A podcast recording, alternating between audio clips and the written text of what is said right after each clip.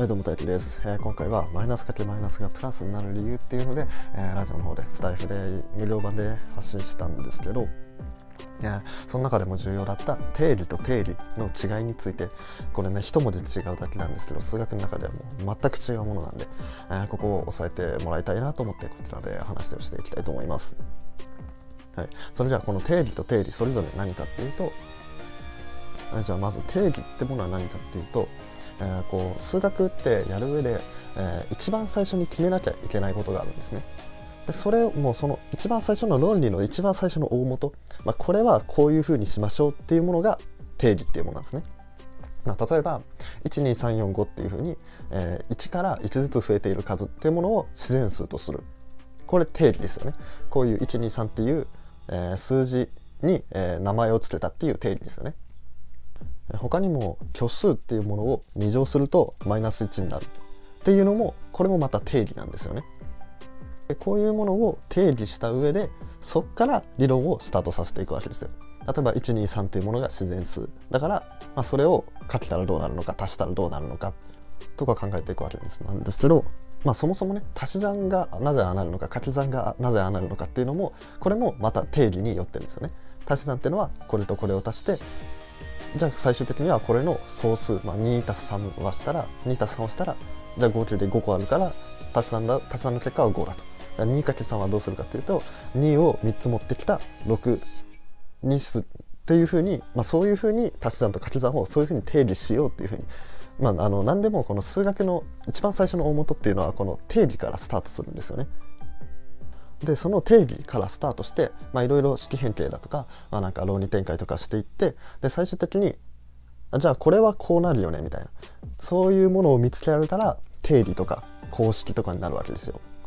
例えばピタゴラスの定理とかはこう図形があった時に直角三角形を持ってきてあじゃあこの直角三角形だったらこことこことここが一緒だよねっていう。でそんな感じで、えー、っとピタゴラスの定理っていうものは、えー、スタートじゃないと。ピタゴラスの定理に入る前に、まあ、何か何かしら前段階があるとでさらにその前段階にも、まあ、前段階がある可能性もあありますよね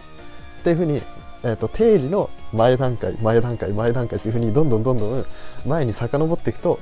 じゃあ一番最後に行き着くのは何かっていうとそれが定理なわけです。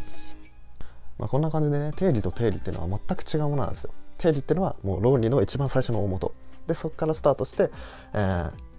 定理っていうものを導く、数学っていうのは、まあ、そういう構造になってるんですね。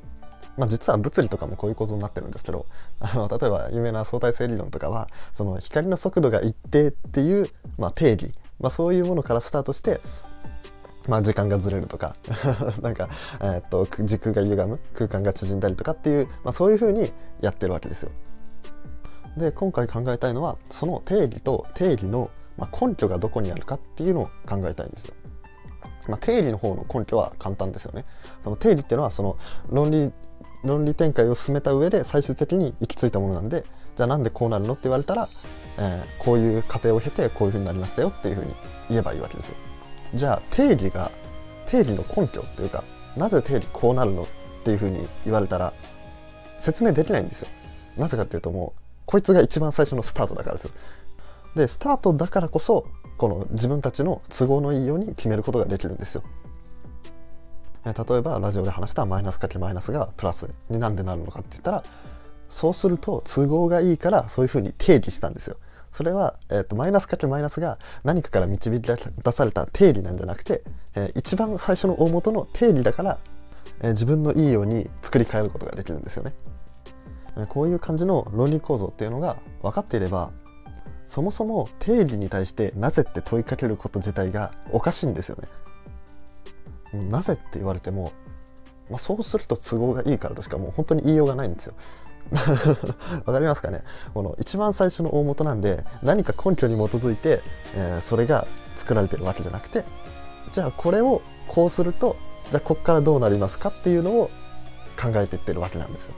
はい、という感じでね、えー、皆さんはね、これからこのラジオを聴いてるね、サロンの皆さんは、えー、数学の定義に関してなぜって言わないでください。まあ、仮にね、なぜって問いかけたとしても返ってくる結果は一つですから、そうすると都合がいいからって返ってきますよ。はい、ということで、え今回は定理と定理の違いっていうものと、あと定理になぜって質問するなっていうことについてお話していきましたはいそれじゃあバイバイ